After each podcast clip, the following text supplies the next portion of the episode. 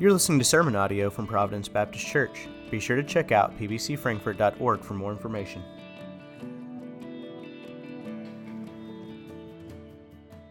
As they begin to make their way back, I encourage you to turn two places in your Bible if you have it.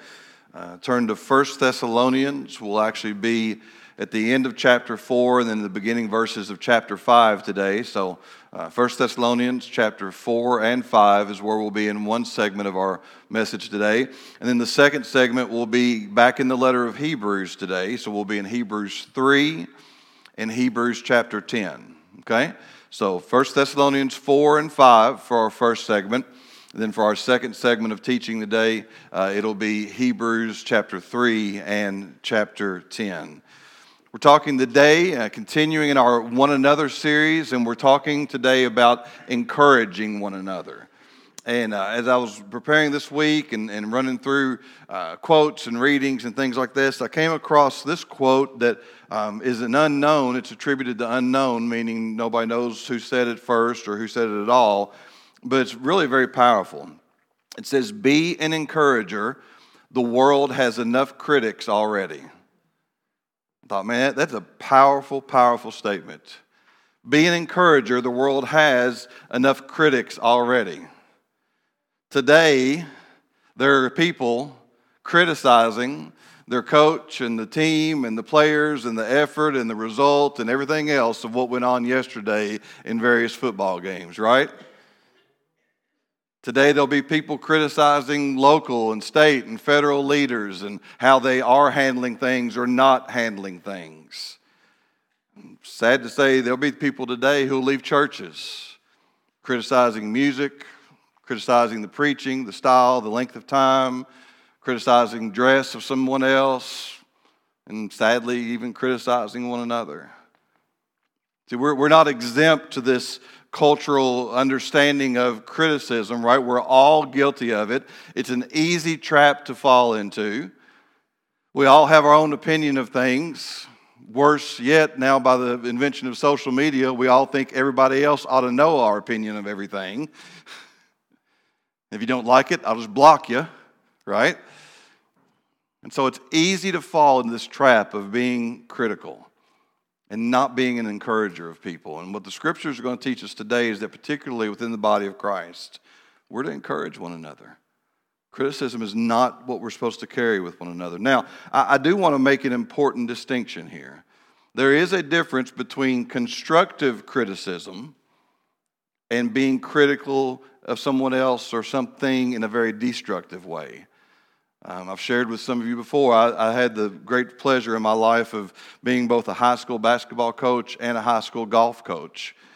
And when I would coach golf, uh, lots of times I'd see kids and they'd have maybe a flaw in their swing. If you don't know much about the game of golf, there's a, there's a segment of the swing where you kind of transfer your weight this way. And if you do it right and you do it in the right tempo, it creates a really good swing and really good results. And so I might say something to a kid like, you could gain 15 yards on your tee shot if you would just transfer your weight quicker, right?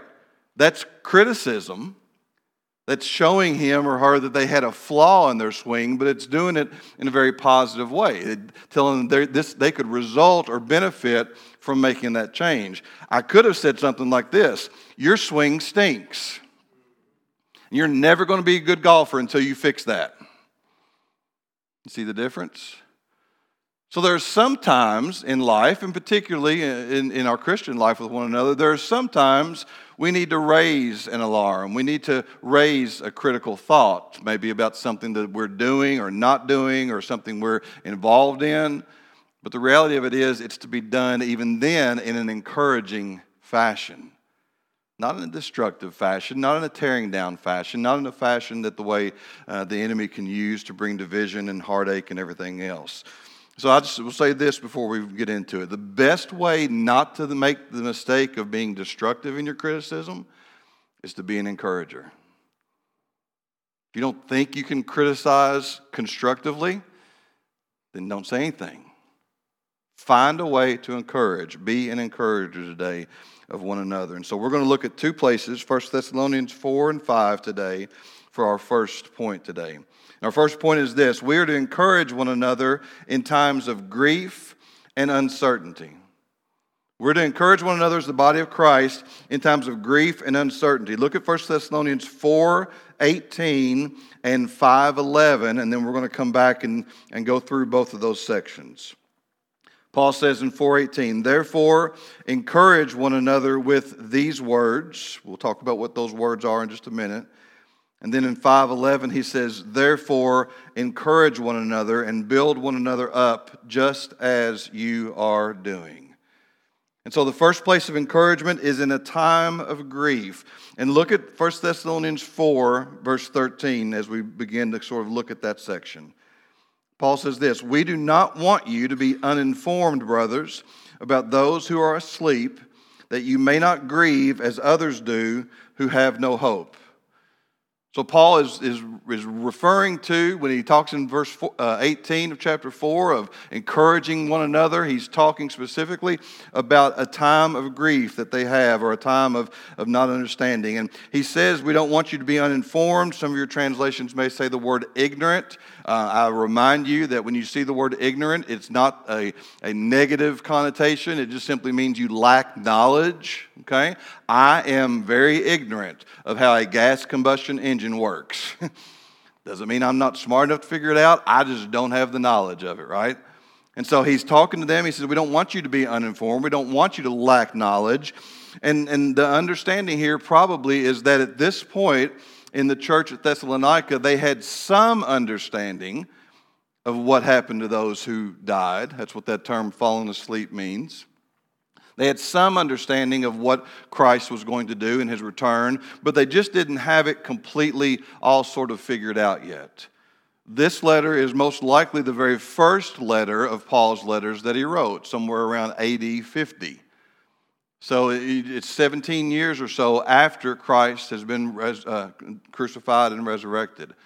And so they're just kind of beginning to, to filter out and to, to work through all of that. And so Paul wants to encourage them here, and he wants to encourage them in their time of understanding grief with full understanding. Okay? Don't be uninformed, don't be ignorant. And he goes on to encourage them with this. And so, how does he do it? Look at verse 14. He begins with belief. For since we believe that Jesus died and rose again, even so through Jesus, God will bring with him those who have fallen asleep. The, the core, the foundation of encouraging someone is faith or belief. And this is really, really essential to us, particularly when we're looking to encourage someone in times of grief. If I, if I go back to the golf example for a moment, if I didn't have faith or if I didn't believe that individual was capable of making that swing change and then seeing that result, I should not have said that to him. But when I would look at their game, I would look at their, the way they approached the game, I knew that if I said something like that, I had faith, I had belief that if they would do that, the result would be that they would get better. And so Paul here starts with faith or belief. And he's talking about the fact that he does not want them to grieve as those who are without hope. Uh, people who don't have hope in their grief are people who don't have faith or belief. People die and they just kind of go, I don't know. I don't know what happens to us. Or maybe they have a false faith or a false belief that really doesn't bring them any assurance. And so Paul begins his encouragement by building the foundation of belief. Then he moves from belief to making a declaration. Look at verses 15 through 17. For this we declare to you by a word from the Lord that we who are alive, who are left until the coming of the Lord, will not precede those who have fallen asleep or who have died. For the Lord himself will descend from heaven with a cry of command, with the voice of an archangel and with the sound of the trumpet of God, and the dead in Christ will rise first. And then we who are alive, who are left, will be caught up together with them in the clouds to meet the Lord in the air. And so we will always be with the Lord. So his encouragement to them moves from belief or faith to then declaring that belief or declaring that faith. We build a foundation of encouragement on faith and belief, then we speak that to them. Now, he's got this really interesting phrase in verse 15. He says, By word from the Lord. Um, if, if you have a, a New Living Translation, it says, We tell you this directly from the Lord. The King James, New King James says, This we say unto you by the word of the Lord.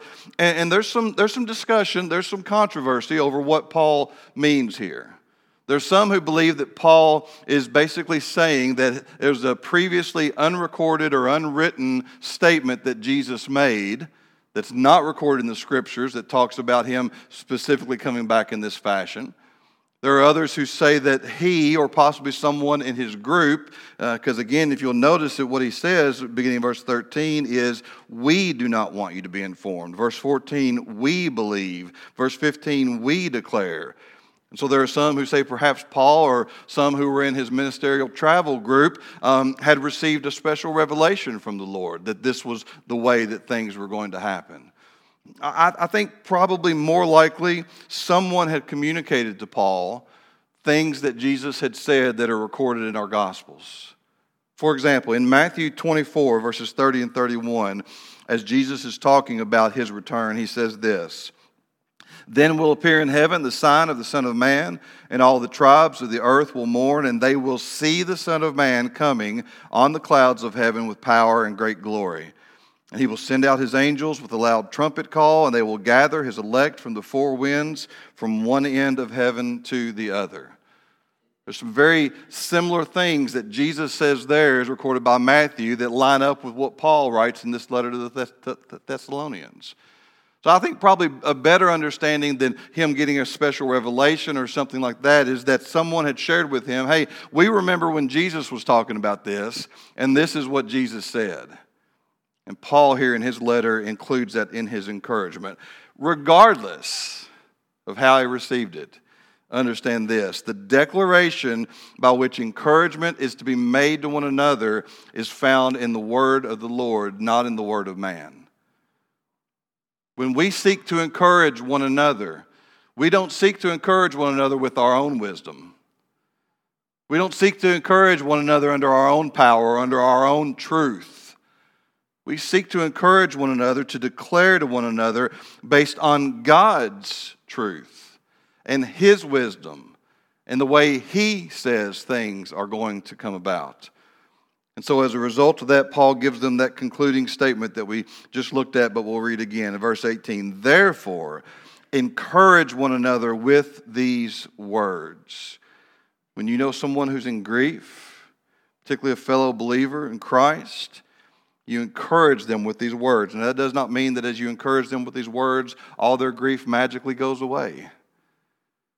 It does not mean that they immediately go from sorrow to joy but it gives them a hope. It gives them something to hold on to in their time of need.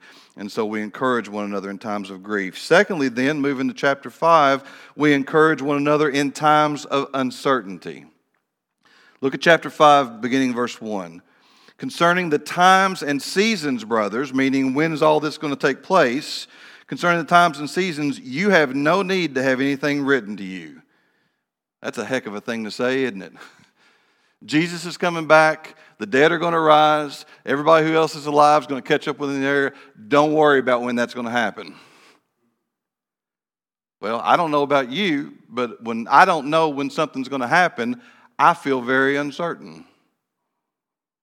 When I, when I feel like or I have good knowledge that something is going to happen, but I don't know when it's going to happen, it launches me into a state of uncertainty. And so I believe here for the church at Thessalonica, it was the same situation that they were in a time of uncertainty in their thoughts through this. And so Paul talks about this beginning verses 2 through 7, and, and I want you to see how he contrasts how they're to be versus the rest of the world. Look at verse 2, we'll go through verse 7. He says, You don't have any need to worry about the times and seasons, verse 2, for you yourselves are fully aware that the day of the Lord will come like a thief in the night. While people are saying there's peace and security, then sudden destruction will come upon them as labor pains upon a pregnant woman, and they will not escape. But you are not in darkness, brothers, for that day to surprise you like a thief. For you are all children of light, children of the day. We are not of the night or of the darkness. So then let us not sleep as others do, but let us keep awake and be sober. For those who sleep, sleep at night, and those who get drunk are drunk at night. Paul, Paul really, with that very opening verse of verse 1, he's really again just mimicking what Jesus has said in the Gospels. Because a couple places in the Gospels, Jesus basically says to those who are hearing him, you don't know when it's going to happen. Nobody else knows when it's going to happen. Oh, by the way, I'm the one coming back, and I haven't even been told yet. He says, Only the Father knows when my return is going to come. And so Paul is, is encouraging them here in that uncertainty. Well, when's this going to happen, Paul? When are we going to be freed from this? And so he's encouraging them. Now, part of the reason they probably had uncertainty is because they lived, if you read through the New Testament letters, and you read the, the, some of the writings that revolve around those first 130, 140 years or so of the church, they lived with an expectation that Jesus' return was imminent any day. I, I, I, must confess to you, I don't think God's people live with that same expectation today. If we really believed that it could be today, that it could be tomorrow, that it could be Friday, if we really believed that in our hearts, how different would our evangelism look? How different would our missions focus look? How different would we treat earthly possessions if we knew tomorrow or really believed tomorrow that He could come back? I, I, I, don't know that we live with the same expectations that the early church did. And, and I get it, I understand, right? The human side of it. I'm not trying to lay any parent guilt on you here, okay? Because it's not the purpose of this illustration. But we understand that there's sometimes as parents, or in, in the past or present, or maybe even the future that's yet to come, we'll say things to our kids like, oh, yeah, yeah, yeah, we'll, we'll go to Kings Island. Oh, yeah, yeah, we'll, we'll go fishing, we'll go camping. And then a month or so later, they go, "Hey, are we going to?" Uh huh. Yep, we'll, we'll, go. I promise you. We, we just we got to get a tent. We got to get fishing poles. I got to get a license. We got to find a place to fish. We got to save up some money for Kings Island, right? Okay. A month or two passes. Are we going? Yeah, absolutely, right. And when that kind of dialogue takes place, what does the kid end up doing? We ain't going, right? And so, for 2,000 years now, the Word of God has been saying Jesus is coming back. For 2,000 years now, preachers and, and scholars and, and historians of the Bible and teachers of the Bible have been saying to the world, Jesus is coming back. For 2,000 years, the Holy Spirit has been impressing upon people's hearts, Jesus is coming back. And when we have that and we approach it strictly from a human perspective, we probably tend to go, eh, well, yeah, but probably not in my lifetime. I got time. My life expectancy, according to you know the whatever poll it is, is 73. I'll be 54 in October, so I'm good. It's probably not going to be during that segment. And again, I, I, I say I, I, fear we have that because of the way we treat life. I, I, know very few people that get up every morning and go, "Hope this is the day." I know a lot of people that get up every morning and go, All right, I got this to do and this to do and this to do. And oh, when am I going to find time to do that? And Paul wants to encourage the church in this, in this uncertainty that they have. And he gives them two really distinct sets of images darkness and light, sober and drunk. When you walk in darkness, you fumble around, don't you? Hands out, searching. Am I going to run into something? Is there something here that's going to trip me up? If you've ever seen a person in a drunken state, they tend to stagger, be very off balance. Uh, don't, they don't get from A to B very easily, right? Paul says, you're, you're not like that, brothers and sisters in Christ. You're not stumbling around. You're not staggering around. You are children of light. When you have light, you see clearly, don't you? You are not like that. You live soberly. When you, when you live soberly, you walk swiftly. And so he, he encourages them really by this reminder to say, This is who you are. And because this is who you are, you don't have to worry about when Christ is going to come. If it's tomorrow, if it's Friday, if it's five years from now, because you, as children of light and children of sober living, are going to be ready. What he's really saying to the Christians in Thessalonica and to us is this today that we all ought to be living in such a way where if it's today, we are not surprised. I don't know about you, but there's a lot of days I'm thankful God didn't come back. I would have had some explaining to do. He says, if you walk as children of light, if you walk as children who are sober, then you will not worry about this. Their uncertainty at Thessalonica needed some encouraging truth. And so Paul continues here then in verses 8 through 11. Read along with me. After he gives them this two understandings, he says this But since we belong to the day, let us be sober having put on the breastplate of faith and love, and for a helmet, the hope of salvation. He's, he's referring back to uh, what he would write later. He's not really referring back, he's giving a, a foretaste of what he would write in Ephesians 6 later. And then he says in verse 9, For God has not destined us for wrath, but to obtain, obtain salvation through our Lord Jesus Christ, who died for us, so that whether we are awake or asleep, we might live with them. Again, he, he gives them again a reminder of who they are. You're children of light, you're children who are sober. And not only that, he gives them a reminder of God's faithfulness in verse 9. God has not destined us, appointed us, he does not appoint us for wrath but to obtain salvation. What is Paul getting across here? He's getting across that in Christ, you and I don't have to worry about his return. That his return is going to come, the scriptures say, with a day of wrath, a day of God's outpouring of his anger on those who are still living in their sin, on those who are still re- rejecting and rebelling against God. But in Christ, God has not destined you or me for that. It's what he would write in Romans 8 1. There is therefore now no condemnation for those who are in Christ Jesus. What he's essentially saying to them and us is God's not in the bait and switch business. If you are fully in Christ, if you have fully been forgiven in Christ, you and I do not have to worry about that day. He will not appear on that day to, to, to pull the rug out from underneath of us. And he gives them one final piece of encouragement there in verse 10 that whether we are awake or asleep, we will live with him.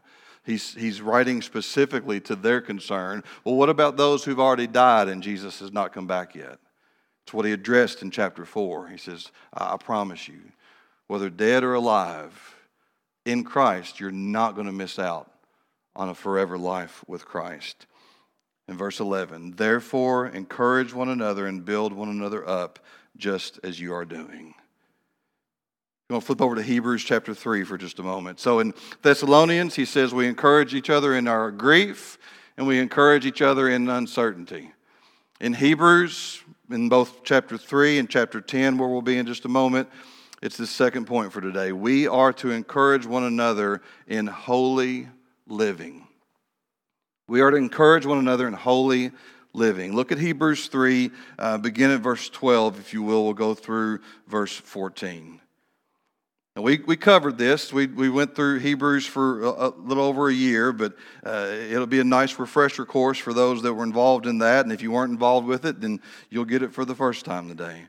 Hebrews 3:12 Take care brothers lest there be in any of you an evil unbelieving heart leading you to fall away from the living God but exhort, encourage one another every day, as long as it is called today, that none of you may be hardened by the deceitfulness of sin. For if we have come to share in Christ, if indeed we hold our original confidence firm to the end. He says, Take care, my brothers. That is a phrase that really means this in the body of Christ, there is responsibility for one another.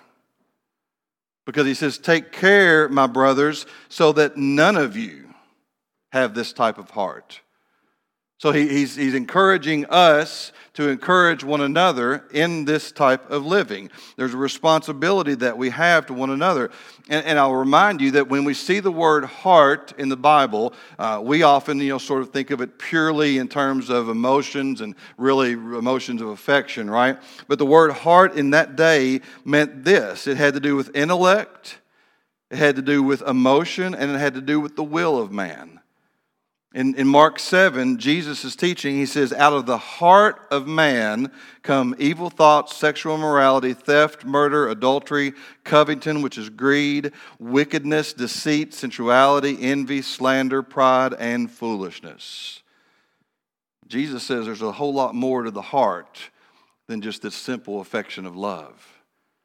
And so, out of the heart of the evil man comes all of this. And so, uh, the writer of Hebrews here is saying, Take care church, take care of one another, lest there be in you this kind of heart, an evil, unbelieving heart that leads you to fall away.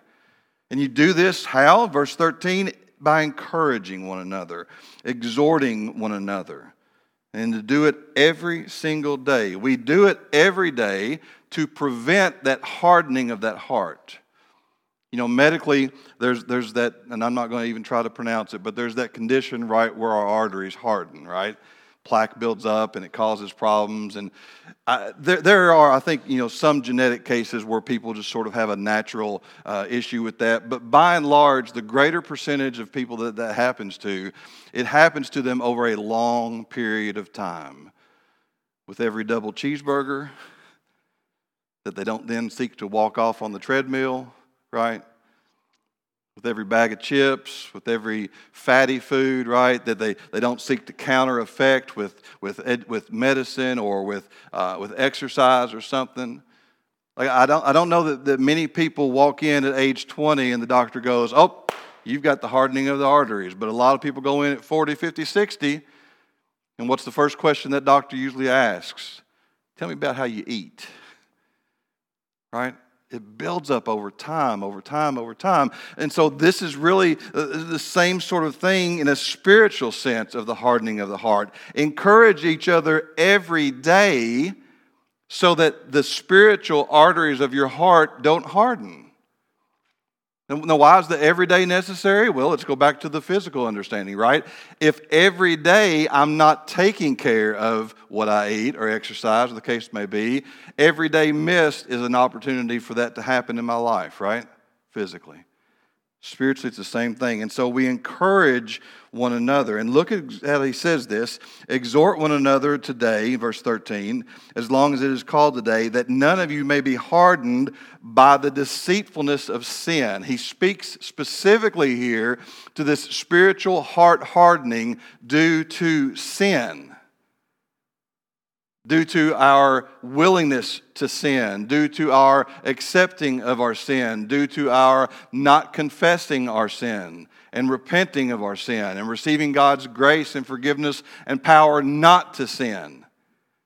This is going to require for us, if we're going to encourage one another, and particularly in areas of sin, you know what that requires? That requires us being open to one another about our sin now, I'm not suggesting that we take turns standing up here and confessing to the whole body, but you ought to have a few trusted brothers or sisters in Christ that really know the real you, the true you, the one that has struggles, the one that has faults, the one that has pitfalls so that they can encourage you every day. Hey, brother, hey, sister, I got you. Hey, brother, hey, sister, the Lord's got you. Hey, brother, hey, sister, the Spirit that lives within you has got you. And the, the one thing I love about this is he says to do this every day. Listen, with text messaging and social media and email and whatever other communication you think, we can do this every day with no problem. Then they had to go find people, right? To encourage them every day. You, you got it at your fingertips. The, there's a thing in your phone where you can set reminders. And you can set a reminder hey, 8 o'clock every day, encourage this person. Now, again, it, it requires us to know each other well, doesn't it? Right? That we can encourage each other. In a few weeks, we'll deal with one of the one another sayings in James 5:16 that says, "Confess your sins to one another." I suspect that may be a lightly attended service if I uh, say which one that is in advance, so I'm not gonna. You, and I can't encourage one another, exhort one another to, to, get one another to move past the deceitfulness of sin unless we really know one another. So we encourage one another in that area in holy living. Then flip on over to chapter 10, if you will. We also encourage one another in holy living, in love, good works, and community. Look at chapter 10, verses 24 and 25. He says, Let us consider how to stir up one another to love and good works, not neglecting to meet together, as, as is the habit of some, but encouraging one another, and all the more as you see the day drawing near. Now, stir up is not the same word as encouraging, but I think stirring up and encouraging go hand in hand, right? And what he says here is to stir up one another to love and the good works. The, the phrase stir up just means to, uh, it means to get the blood pumping. It means to get moving. It means to kind of shake people out of a stupor, right? And so he's writing for us to stir up one another to the love and the good works, which is the demonstration of our faith. You're not saved by your good works, but good works demonstrate that you're saved. Now, can people do good works outside of the realm of Jesus Christ? Absolutely, they can. The issue is those who are in Christ should be, always be doing good works. We're called to do that. Uh, again, referring to James' letter, he, he talks in chapter 2. He says, What good does it do if you see somebody who is hungry or poorly clothed and you say to them, I'm praying for you? That's the essential translation of what James says. I'm praying for you, I'm praying that you'll get some food and clothing. He says, You ought to be the one getting them food and clothing. Because if you're not, your faith is demonstrating that it's dead. And so this is important for us because I promise you, the world will notice our bad works much more than they notice our good ones. The world will notice our lack of work much more than they will notice our good ones. Now, there'll be some notice of our good ones. Peter gives us that encouragement that there'll be a day where they look back on what we do and they'll glorify God. But by and large, they will notice what we do wrong or they will notice what we don't do at all more so than our good ones. But we're still to do it. We're to stir one another up. We're to provoke one another. We're to encourage one another. And again, it's, it's this idea of kind of shaking each other out of this spiritual slumber like, like you, you get to a point in life, right? And you think, oh, well, I've done all I can do.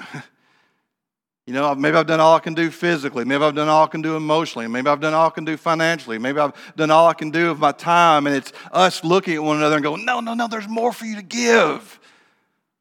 Let me encourage you. Let me stir you up that there's more for you to do for the kingdom of God. And he says we do that, that becomes a part of holy living, and then we encourage one another in being together in community. Look again at verse 25. We stir up one another, not neglecting to meet together, as is the habit of some, but encouraging one another, and all the more as you see the day to come. We encourage one another to community. Now, when we went through Hebrews as a series, I took great caution here to say this, and I'll repeat it again. I'm not equating church attendance with salvation. Okay? When Jesus saves a person, you can absolutely be saved and not be attending church. But where it's possible, where involvement and attendance and being a part of the body of Christ is something that can be achieved, the Bible says we should be doing it. It's not what saves you, but again, it's a demonstration that you've been saved. It's a demonstration to say, I want to be with brothers and sisters in Christ who are experiencing the same Jesus that I'm experiencing. And individually, you can pray. Individually, you can worship. You can drive down Georgetown Road, K Love on, and have your hands up, and like you can do all those kinds of things individually. You can serve individually, but we encourage one another to community, to not neglect it, but to be a part of it, because together it takes on a different intensity. Prayer takes on a different intensity when you come on Sunday nights and you join us in prayer and we pray together as a group. Worship and praise take on a different intensity when you come on Sunday mornings or some other designated time of worship and you gather together as a body and lift up your voices. Serving takes on a different intensity when you go out as a group and you go into your community and you do something together. Listen, I've, I've had the great fortune to see some pretty remarkable events in my life. Um, some of you are golf fans, some of you are not, but if you're not, there's this tournament uh, that called the Ryder Cup that pits U.S. players against international players, and it's this big, huge worldwide tournament uh, every few years. And and I watch it on TV, and I've loved watching it on TV, and I'm a golf nut. But I got to go to the Ryder Cup in 2008 when it was in Louisville. Being there doesn't even compare to watching it on TV in my living room. I was on the 17th green when Jim Furyk won that hole that clinched that Ryder Cup victory for the United States. And the cheers and the sounds and the, the joy and the rejoicing that was going on. Like if I had been watching that on my TV, yeah, I'd have been cheering and rejoicing. I'd have been giving him an attaboy, but nobody else would have heard it. Alyssa had probably been in the room, but she probably would have been doing Scrabble on her t- telephone or something, you know. There's a difference when you're there, right? I've watched the Kentucky Derby on TV like a lot of you all have. I've been at the Kentucky Derby three times, not on the infield. Let me just, let me just throw that out there. I, I, was, I was in the stands in the boxes. I, I was pretty fortunate. There's nothing like it. And yes, you can individually pray and serve and worship, and you can do all those things. And I, and I hope that you are. I hope that we're, we're making that a part of who we are. But there's nothing like coming together. There's nothing like joining together as the body of Christ and doing these things. And so when he's writing this here, he's saying, encourage one another not to stay away, but to come. And I, I get it. There's, there's times that you just can't make it. I know that. There's times from, a, from an illness point of view or maybe something else that you just can't be here. And, and I know that, and the Lord knows that, and the Spirit of God knows that, and, and, and brothers and sisters in Christ love you, you know that. But when those times aren't in our lives, we ought to be encouraging one another. If you've been looking around you lately and, and you've been thinking, man, there's somebody that used to sit here, or somebody that used to sit close, and I just haven't seen them very much. Are you encouraging them? Now, listen, again, don't be destructive in it. Y'all really ought to be church more. Right?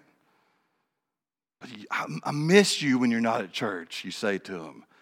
I love seeing you in our services. I love seeing you in our fellowship. I love seeing you uh, when we gather together to serve on a work day. I, love, I miss you.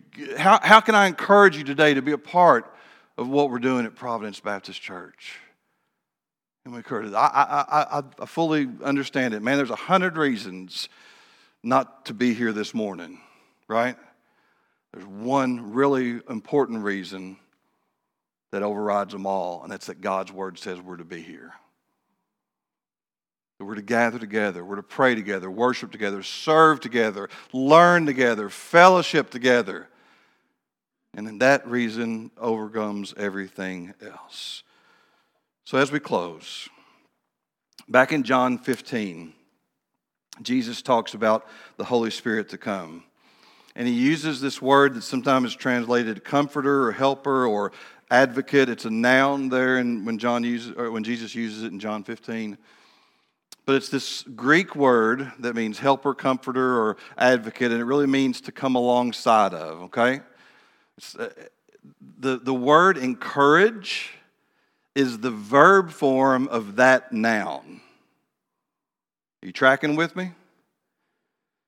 So Jesus says there's going to come a spiritual power and presence upon you.